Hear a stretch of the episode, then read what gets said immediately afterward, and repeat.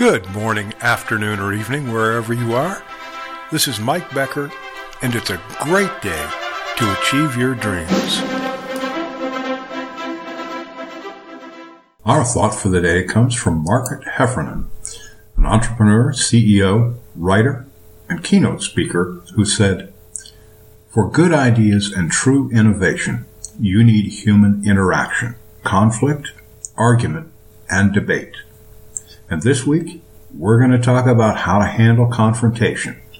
Not avoiding confrontation, handling it. Most people don't like confrontation and try to avoid it. Somehow, they think confrontation is a bad thing.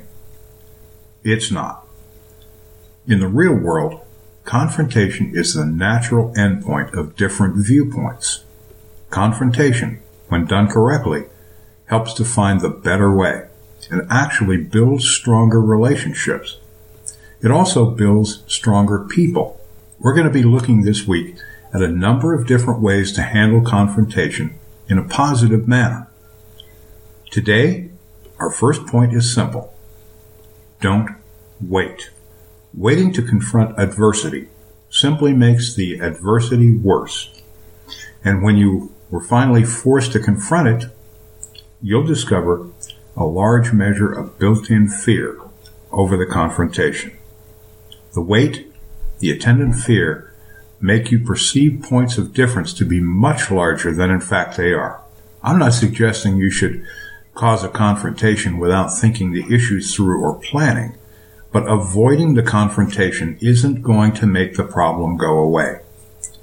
By confronting adversity quickly, whether big or small, you're able to control the situation before it gets out of hand. So think through the issues, take a serious look at all sides, develop a plan, and get to the source of the problem.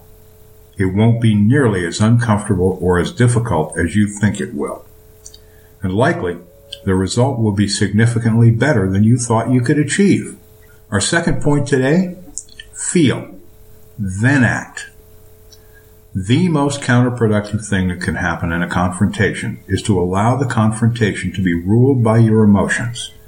Very likely nothing good will come of it.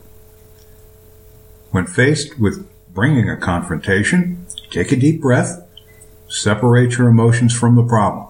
There are lots of ways to do this and deep breathing happens to be one of them. Maybe you write a page in your journal, you can vent on paper, or take a walk around the block. But whatever you do, separate your emotions from finding a solution.